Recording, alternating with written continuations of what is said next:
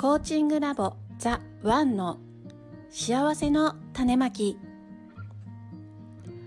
この番組は皆さんの内側にある幸せの種がすくすく育ち花を咲かせその種が誰かの幸せの種になる。そんな思いを乗せて愛のエッセンスをお届けします。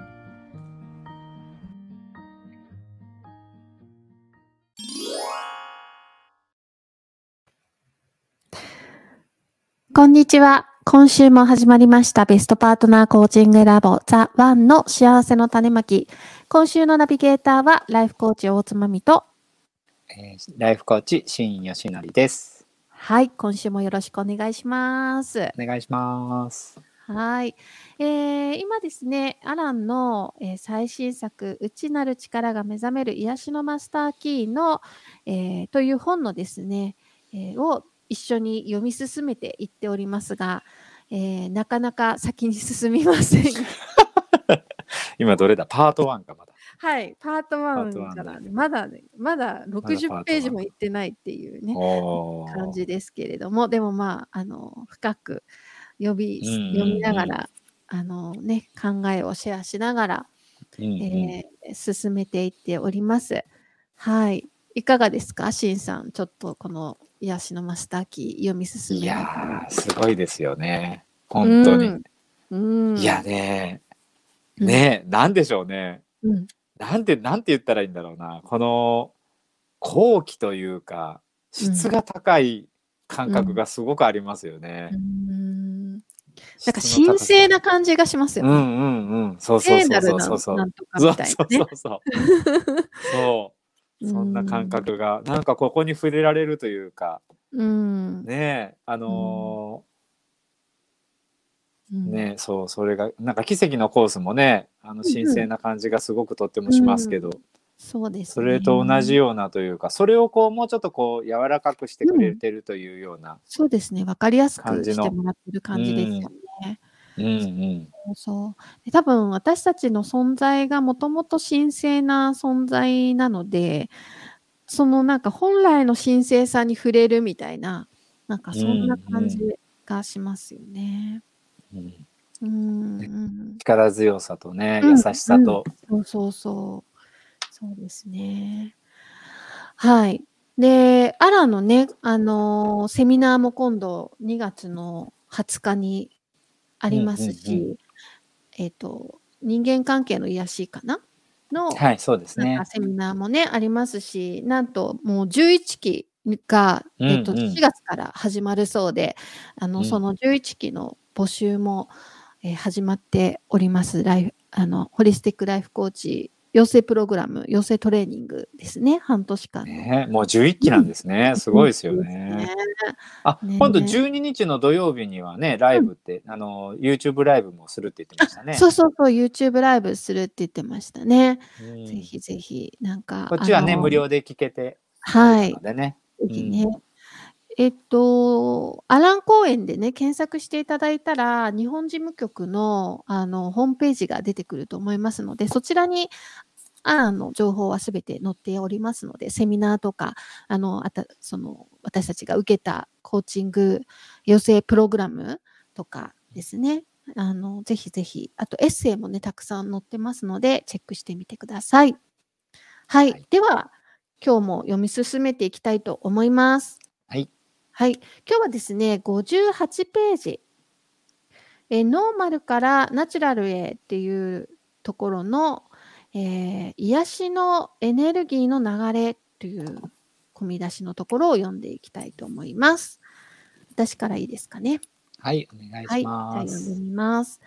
癒しのエネルギーの流れ。力強い生命の川の流れは、豊かに絶えることなく、全宇宙を通して動いています。老子は、えーそれをタオ、道と書いてタオ、あるいは、ん無意自然と呼びました。最近ではジョージ・ルーカスがフォースと言い換え、ヨギはプラーナとも呼んでいます。中国ではキと言われており、ハワイではマナと言われております。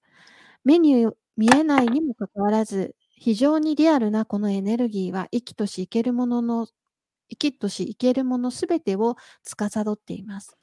それを目で見ることはできませんが、風と同じようにそこには確かな影響力があるのです。癒しの鍵はその生命の流れとともにあり、その癒しのエネルギーをあなたのために、またあなたを通して他人へと働かせることにあります。あなたがこの生命力の及ぶ場所から離れてしまうと、まず間違った思考をするようになり、そして物事がうまくいかなくなるでしょう。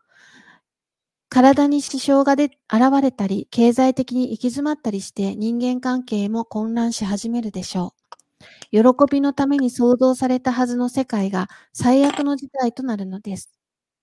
しかし、生命の源である癒しのエネルギーの流れに戻れば、また回復できます。流れから離れずに、その流れにどっぷりと疲れる考え方や活動を見つけるのです。自分が幸せになるのに控えめになったり、申し訳なく思ったりする必要はありません。あなたの癒しのために必要なエネルギーの流れを批判する権利を持つ人なども、うん、批判する権利を持つ人など誰もいません。そしてまたあなたも他人の流れを批判する権利を持ってはいません。前に軍事用飛行機の修理をする趣味を持っている人とランチを共にしたことがあります。私にはとても退屈に思えるはずの話でしたが、話しているうちに彼の飛行機への情熱にだんだんと影響されてきました。彼の言葉の裏側にある溢れんばかりのエネルギーが私にも伝わってきて、完全に彼の話に引き込まれてしまいました。癒しのパワーを持ち続け、それを役立てようとするとき、生命の力が広がるのです。情熱はそれを持つ人を、えー生き生き生きとさせ、周囲にいるどんな人にも影響を与えるのです。ある人がいるだけでいつも気分が良くなるという経験をしたことはありませんか？きっとその人が癒しのエネルギーの流れを作り出し、溢れ出したその中にあなたも入っていったのです。同様に、あなた自身も素晴らしい現実と共にあるとき、誰かの気分を高めてあげられます。私は自分を落ち着かせ、癒し、そして感性を取り戻すために自然のものへ、自然のもとへ行く。ジョン・バローズ。はい。というメッセージでした。えー癒しのエネルギーの流れっていうことでですね。なんかこれ、シンさんがいつもなんか話されていることじ本当？ゃないですか、そんなこと言ってましたっけ、うん、なんか自然の中でさ、こう感じる、自然を感じて、なんかこう感覚を研ぎ澄ましてみたいな話されてませんでしたっけ？はいはいはいはい、うんそれは常日頃思ってますね。ねはい。と、なんかありますようね。んうん。うんうん。その目に見えないそのうん気の部分っていうかね、そういううんこう、エネルギーっていう部分ですよね。うん。ね。なんかこう、そのエネルギーを感じるっていうのをね、得意不得意な人いっぱいいると思いますけど、うんまあ、それだけではなくても、なんか自分の中からこうなんか湧いてくるようなね、喜びだったりとか、なんか好きっていうね、これ好きっていうのとか、なんかね、何かにすごいこう熱中しちゃうとかっていうのも生命のね、エネルギーでしょうからね。ね、これもうんなんか分かりやすいですよね。このうん飛行機の話に興味はなかったけど、うん彼の情熱にこうう、ん、なんかこう、なんかで、なんなんですかね、こう、焚き火のところに行くとこう、ねこの熱がそのまま伝わってくるというか。うんうんありますようね。んで、なんか自分もね、元気になってたみたいなね。うんうんうんありますよね。ついつい応援しちゃったりとかね。うん。なんかすごく安心して、なんか安心した気持ちになったりとか、自然と笑顔になってたりとかね。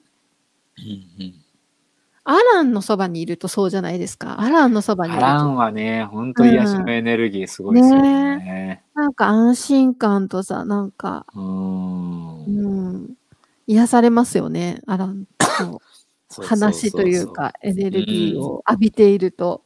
うんうんね。え何なんでしょうね、あれね。うん。すごいですよね、目に見えない何かがうなんかオンラインでも伝わってくるっていうね。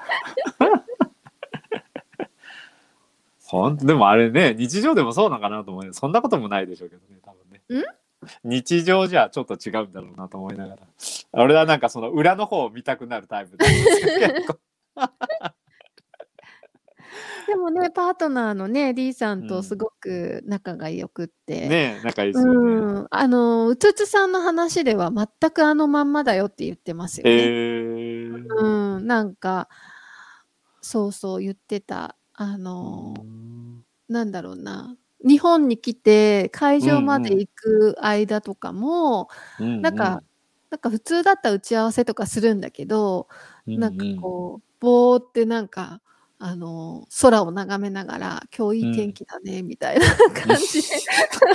あのうつつさんのね日本事務局のねうつつさんも結構ねなんかこうゆったりされたなんか方なんですけど、二人で何にも話さずにこうぼーっとしながら会場まで行くみたいなね「今日何話すんですか?」とかって言ったら「うんなんかその場の雰囲気で決めようかな」みたいな。あなんかそんな感じで。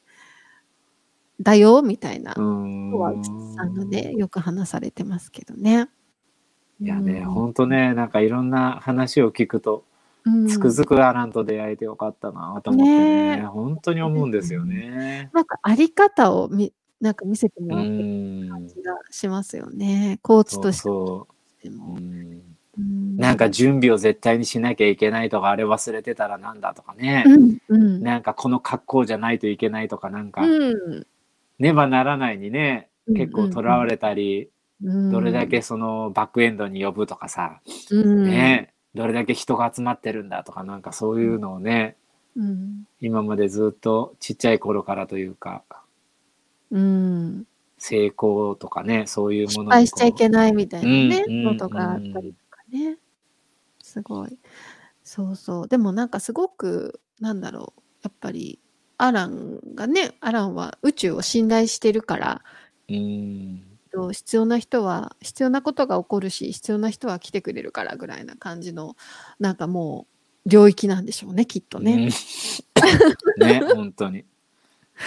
うん、面白い、ね。うん。この間ねあの、うんうん。そのあのアメリカのねそのこうあのアランのコーチングのプログラムトレーニンはいグで、はいはいええ。クラスでそのガンクドラムを鳴らさせてもらうっていうのを連絡を受けた時に、あのはい。6日と12日の10時からっていうふうに連絡をさんから受けて、どっちも大丈夫ですって言ってたんですよ。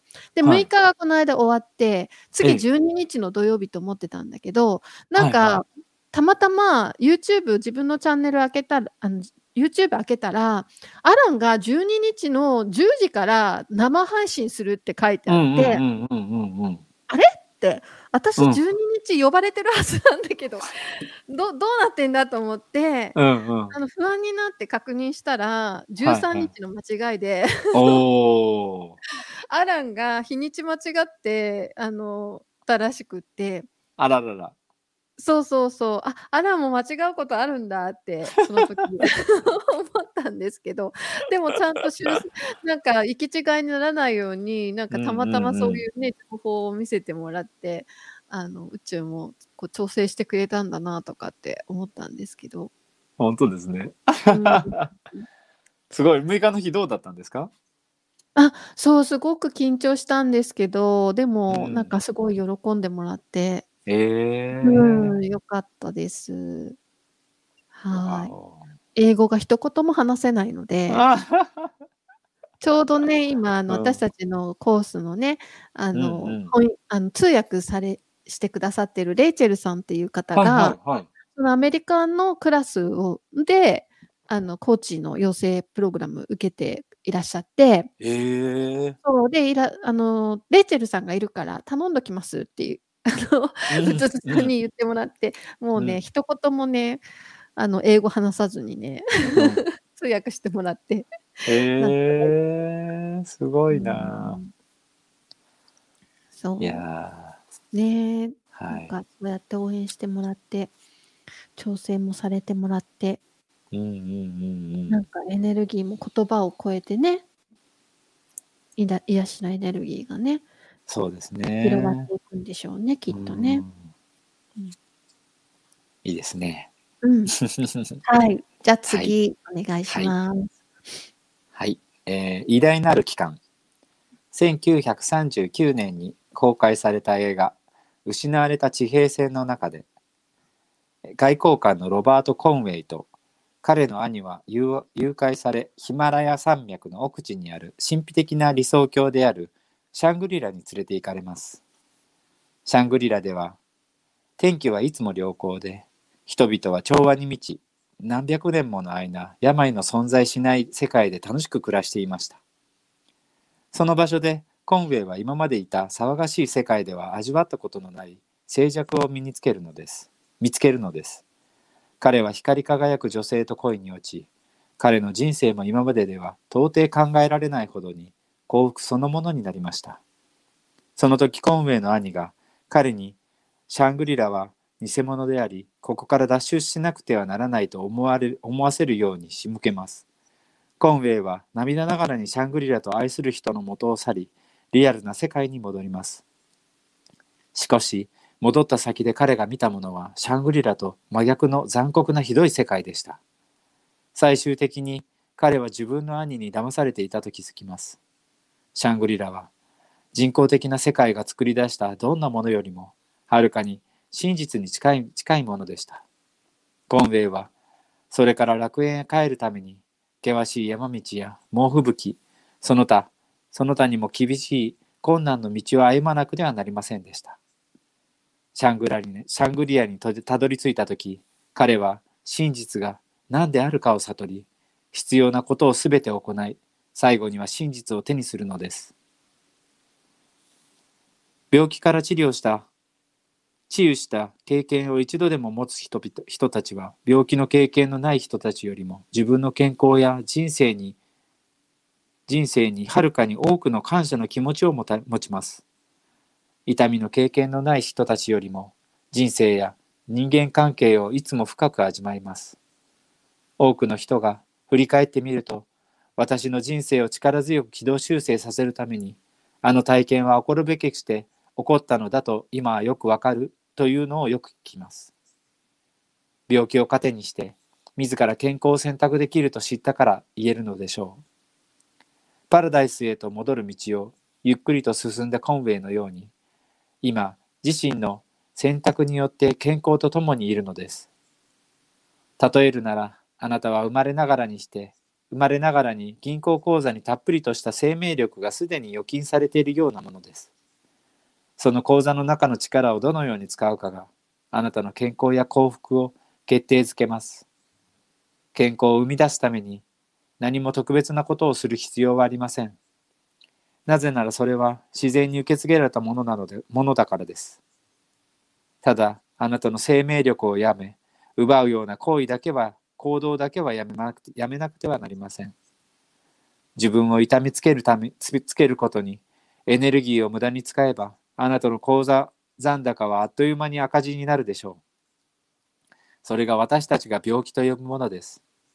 バスタブへ流し込むために勢いよく流れる水脈があったとしても、導管が抜け抜かれていたら、水はバステブでバステブでバスタブではなく、他へと流れ出してしまいます。きちんと導管をつないで豊かな水を受けな受け取るよう受け取るようにしましょう。生命の力の水流へと共にあれば、癒しは自然に起こります。あなたが夜寝入った時寝入った後、神が生命力講座にまた新しく預金してくれます。たとえ前の日にエネルギーを使い切るような思考や感情、行動をして預金を消費してしまったとしても、またあなたは蘇生します。そしてまた翌日再スタートをして、新たな日に新たな選択をしなし直せば、力を生み出せるのです。この恩恵こそが奇跡です。私たちは、神は私たちをとても愛していて、私たちに生命力という投資をずっとし続けてくれているからです。奇跡のコースは私たちが神の愛によって支えられていて、そして恩恵によって私は生き、恩恵によって私は解放されると覚えておくようにと言っています。ここで少しあなたが自分の生命力の講座をどのように使っているのか考えてみましょう。私の生命力を高めてくれるもの。私の生命力を奪っていくもの。ちょっと最後まで読みますね、その、うん、このリストに書かれた答えがあなたにとっての癒しの処方箋を示しています。力が奪われることではなく、あなたに力をもたらすことをしましょう。宗教やスピリチュアルな教え、グル、意識のトレーニング、メンター、教師、そして神秘な、神聖な言葉などは生命力を保ち、表現し、そして拡大させることを目的としています。それ以上を求める必要はありません。自分に生命力をもたらすことをのみをし、本当の自分を生きて癒しへと向かう特急列車に乗りましょう。その他はすべて本筋ではありません。素晴らしいですね。はい。ねえ。わあ、偉大なる機関。うん。素晴らしいですね。偉大なる機関ですからね。わなんかさ、幸せの方が夢でさ、なんか大変な方が大変なことの方がリアルみたいなさ、なんかそういう風に私たちって多分信じていて、なんかなんか幸せすぎるといつこの幸せが終わるのかっていう不安に駆られるみたいな。なんか、天国は夢の世界で、なんか厳しくて大変で困難に満ちた世界の方がリアルみたいな、うん、なんかそういう意識が働いてるなっていうのをここで見て思いましたね。うん。なんか最近最近思うのはというか、うん、思うなんかこう世の中がそういうふうにこう仕向けられてるような感じもしますけどね、うん、なんかこう、幸せであるといつか不幸がやってくるとか、なんかね不幸がやってくると幸せに迎えるとかわかんないですけど、うん、うん。なんかそういうふうななんかこうテレビとか？そういうもので、なんかね。なんかね、怖いね、こうなんかこうならないように今こうしとこうみたいなさ。うんうんうんうん。それはありますよね。うん。そう。でもこの生命力はもう講座に入ってますからっていう、しかもなんか常になんていうのかな。あのこう増えつ増えてなくなっても増えるみたいなね。っていうことなので。そう。このさ生命力を高めてくれるものと私の生命力を奪っていくものっていうのを、うん、リストを作ろうってあるんですけどワークが。ね皆さんもぜひやってみてもらいたいんですけれども、ね、うん、どうですか、しんさん。ね、生命力を高めてくれるもの。生命力を高めてくれるもの。うん、家族。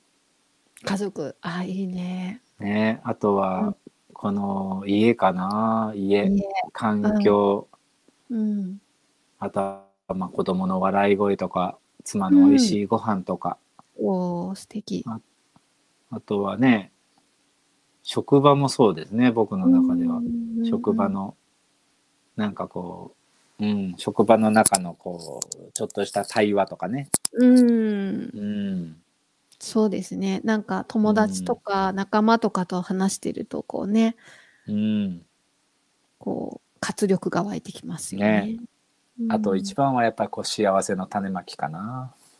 あこのあ そうそう素晴らしい。素晴らしい。生命力高めてる。いや、もう高められ高められまくりですよね、これはね。ですね。ねあとはやっぱコーチングとかやってると生命力高まりますね。うん、それはそうそうわかるわかる。うん、セッションやるとすごいエネルギーがちょっとピュンって上がるよね。上がりますね。うだからアランは元気なんだよね、きっとね。そうなんですよね。めっちゃ現役でさ、バリバリライうんフコーチングセッションもやってらっしゃるからさ。ねうん。え。うん。わかります。そうですね。マミさんは？うん、私も同じですね。旦那さんとか、あとワンコとかと一緒にいる時とか、あと、なんだろうな。私は結構じ自己表現している時がうん、やっぱりすごくエネルギーが上がるので、あの、こうやってラジオで喋ってる時とか、うん。あと、えっと、YouTube で朝ライブしている時とか、うんあと、何かメルマガ書いたりとか、なんか発信している時、うん。うんがすごい高まってますね。あとうん、まあ、講座やったりとか、セッションやったりしてる時もすごいピュンって上がってるなっていう感じがします。うん。なんか生き生きしてるとね、本うん当わかりますよ。わかるというか自分もそうかもしれないし、うんうんうん。周りからも多分わかるような気がしますよね。そうです生命力を高めてくるとき。本当。これがね、うんなんかね、本当自分なりの方法がね、きっとね、あると思うので、なんかアロマの香り嗅いでたらなんかすごいピュンって上がるとかいう人もいるかもしれないし、運動をね、するとかっていう人もいるかもしれないし、うーん。なんかすっごい丁寧にコーヒーを入れるとかね、いううん人もうん。ね、なんか焚き火を見てたらとかね、いう方はいはいはいはい。たくさんいると思うからね、この生命力を高めてくれるものをいっぱい持っておくといいですよね。うん、結構なんか、あのーなんだっけ？結構前なんか言ってたのがあったのはなんか好きな本とうん。なんか好きな音楽うん。っていうのをなんかこう持ってると、うんあの一番手っ取り早いって言いますよね。なんか手っ取り早いというかすぐにこう自分だけで解決できるというか、うんすぐこう波動を上げてくれるものをうん手元に置いとくといいよってよく言われたことがありますね。なるほど。大事ですね。うんうん。確かに音楽って力すごいですよね。うんうんなんかさ、気持ちをさ、代弁してくれてるようなとかさ、こう励まされるようなとかさ、うんうんうん、なんかね、そういうのっていいですよね。うん。うん逆にじゃあこの生命力を奪っているいくものって何ですか ?C さん。僕はどうだろうな。生命力を奪っていくもの。結構自分自身かもしれないな。自分自身。自分自身。のマインドみたいな感じかな。マインド、どんなマインドですか？なんかああしなきゃいけないとかね。ああ、わかるわかる。突然、突然来る。うん、そうんの、突然来るものみたいな。あとはなんか思い込みみたいなね。うんあこう思思われてんじゃないかなとかね。他人とかね。うん。私も同じようなこと書きました。なんか人と比べたりとか、うんうんうん。あと自分を否定したりとか、自分へのダメ出しが始まっちゃうと、もうめっちゃなんか生命力がどんどん下がっていくなっていう。あ、今日も何もせんかったとか、うんなんかもうその、例えばね、休みの日にさ、ちょっとゴロゴロしてさ、何もしなかったとかっていう,、いう時とかに、なんか、今日も何もしなかったみたいなさ、うんすぐ、すぐ結構責めちゃうじゃないですか。攻めちゃう攻めちゃう。ダメだな、みたいな。うんうん。うん、なんか、すなん多分、何もしなかったことは、が、生命力を下げてるんじゃなくて、何もしなかったことをダメ出ししていることの方が、でうんうんじゃないかなって思う。いやいや、そうですよ、そうですよ。ねまさしくそうだと思います。本当そうだろうだろううなと思んうね。うん、うん。そう、なんかそんなの書きましたね。なんか生命力をね高めてくれるものはうん。ねその家族だったり環境だったりとか、そういうふうに言うけど奪うものは大体自分なんだなと思います。ね、本当だね、本当。本当そうですよ。だからもう、どんだけ自分で自分を突き落としてんだっていうね。よくアランが日本人は自分に厳しすぎるっていいね言うん言ってもっと優しくなっていいんじゃないかってね言ってるけど確かにあっていうね。でもこれをこれもねああそうするとなんか今度からのに人間関係のあれじゃないけどね職場でちょっと嫌な先輩とかもしいるんだったらそういう人かもしれないし家庭でね夫婦間があんまり良くなかったら夫婦のことだったりうん。ねあの親のことだったりとかあるのかもしれないですけどね。うんううん。んそうだからでも結局は、うん。うん。どうぞどうぞ。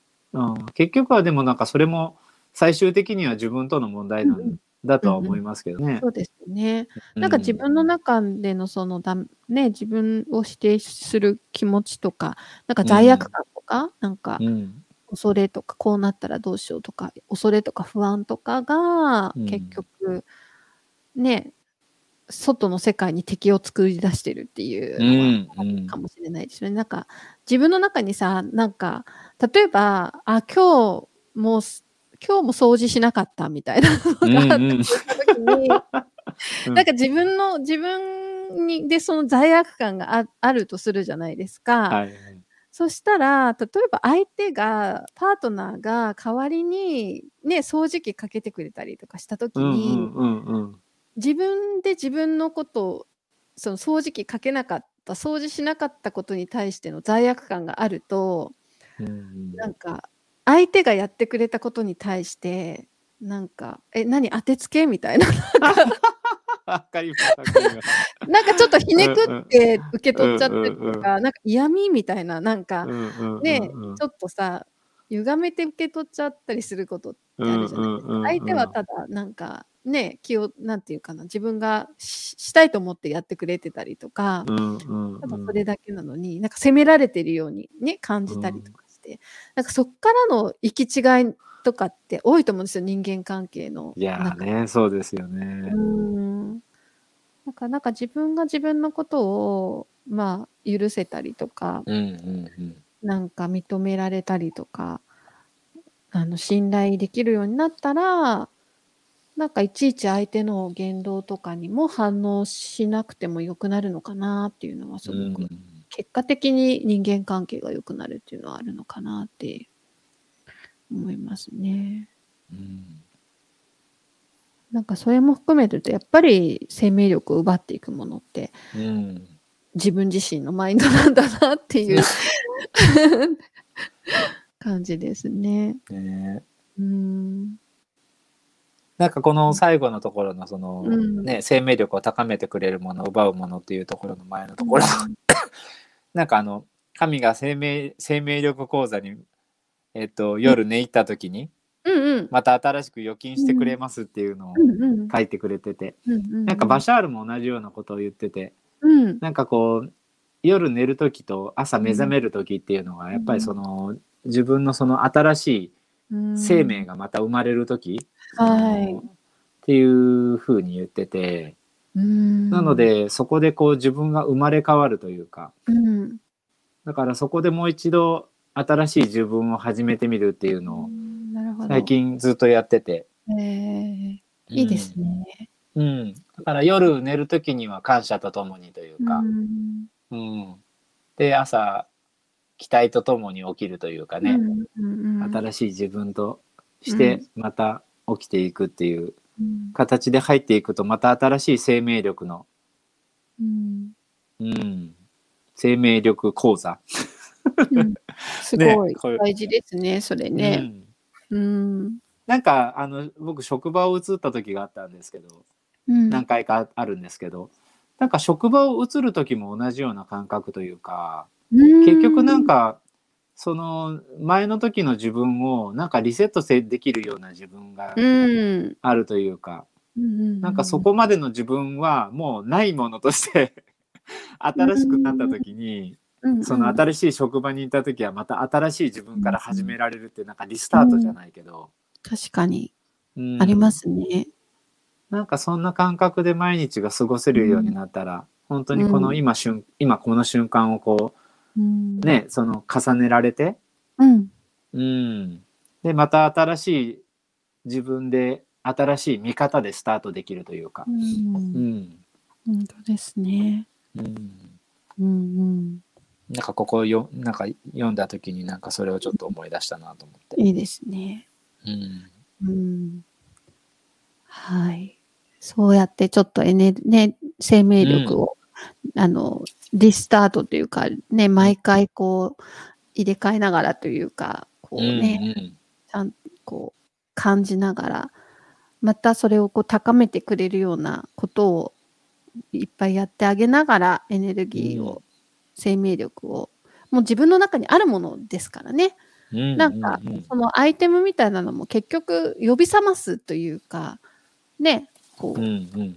なんだろうまあその内側と外側を循環させるっていうのももちろんこうあ大事だと思うんですけど自分のねこう内側からこう湧き出るものとかっていうのもきっと生命力をね、高めてくれたりするのかなとか思うので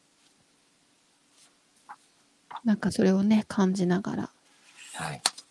はい。言ってもらえたらと思います。はい。はいということで、今日はね、この辺で、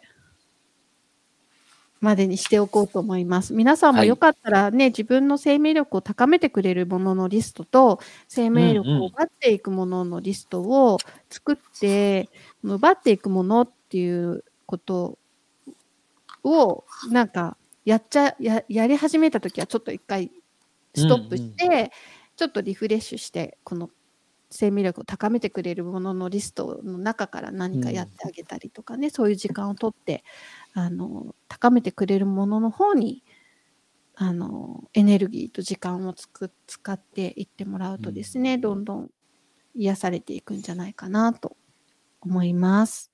はい。ああ、なんか、それで、今言ってたので、ちょっと思ったのが、うん、なんか、とま、とまべちさんってコーチの人いるじゃないですか。ん？とまべちさんっていう、知らないあですか？知らない。うん。あ、本当ですか？その方が、うんあのーアンカリングって言って、うん。その自分が、その、もう、自分の状態をこう、あの、作り上げるというか、最高の状態を、あの、イメージするっていうのがあるじゃないですか。うんうんうんで、その最高の状態が常に維持できてれば、うん。その、なんて言ったらいいでしょうね、波動を落とさないようにするっていうことを、まあ、アラもよく言ってますけど、うんうんうん。で、なんかこう、時たまやっぱりその、さっきの、なんですかね、生命力を奪われていくっていう感覚に陥った時に、うんうん。その、もし自分が波動高い状態にいる自分が、うんなんだろうな、なんかこう、なんか、あの、アンカリングって言って自分の中になんかポーズみたいなものを決めとくといいんですって。うーんうんうんうん。なんかわかんない合唱するとか、胸に手を当てるとか。うんうんうんうん。で、そうすると、その、うんあ、なんかちょっと今波動が落ちてるなって思った時に、うんなんかこうちょっと、ちょっとだけ目を閉じて胸に手を当てるとか、トイレに行ってこうちょっとそのポーズをするとか、そうするだけで、あ、忘れてた忘れてたって言って、なるほど。そこに戻れるっていうのも、大事ですね。うん、うん。常にこう忘れちゃったり、やっぱりうん。ね、どうしてもその社会の中でというか現実の中で生きていくと、どうしてもその波動がす下がってくることがあるので、そこに気づくことがとても大事で、うん。気づいたらそのアンカリングっていうその杭というんですけどね、うんうん。その杭を掴んで、その自分の杭をちゃんと掴んでそこから、あの、ん逃れないようにというか、忘れないようにっていうふうに、それを続けてるだけだって言ってましたね、その人は。なるほど。もうからそういうこうああリアクションというかそうそうそうそう、体に、ね。をするう、うん体のこう動きを作っ使作っておくっていうことですね。でもそうすると本当にこの自分の中の波動が高まって、目が変わって、うんうんうんうん。背筋が変わって、うんうんうん。うん。確かに、本当のその、その繰り返しなんですよね。うん、深呼吸するとかね 背筋伸ばすで上を向くとかね。うん。なんかそういうので簡単に今できるすぐできることでいいんだよね。そうそうそうそう。うんまあでもさ、一番初めにその自分のいい状態というか波動が高い状態をうん。常に意識して、うん、その状態から始めるって、だからその毎朝そこのた波動の高い状態から始めていくっていう。うんのをただプラクティスっていう感じですよね。うんうん。なるほど。いいですね。なんかそれを言葉でこう思い出すのがアファメーションみたいな。そうですね。感じはいですよねはいはい。う。うんんかに。でもなんかアファメーションもいいけど、そのなんかポージングもいいかも、うんと入れておいたらね。そうそう、なんか自分に合って続けられるのがいいと思いますよ。うんなんかタイミングで、なんかあるじゃないですか。アファメーションがよくいい時とか、ねうんうんなんか、あ、これなら続けられたとか、アファメーションはなんか続けられなかったんだよなとかいうタイミングの時ってありません？なんか。うんうんうんうんうん。だから本当にその時に自分が続けられる本当にいいタイミングとうんいいもので、うん ツールですからね、こういうのはね。うん。で、うん練習ですからね。うん。うん、プラクティスをちょっとね、してもらうって。うん。ですね。はい。ということで、今日のレッスンも何かしら皆さんのお役に立っていたら嬉しいです。嬉しいです。はいはい。今日も最後までえーお付き合いいただいてありがとうございました。ありがとうございました。はい。今週はこの辺で、えー終わりたいと思います。お相手はライフコーチ大つまみと、ライフコーチ、新谷しなりです。はい。でした。また来週お会いしましょう。さようなら。さよなら。この番組はあなたの幸せを願いベストパートナーコーチングラボザ・ワンがお送りしました。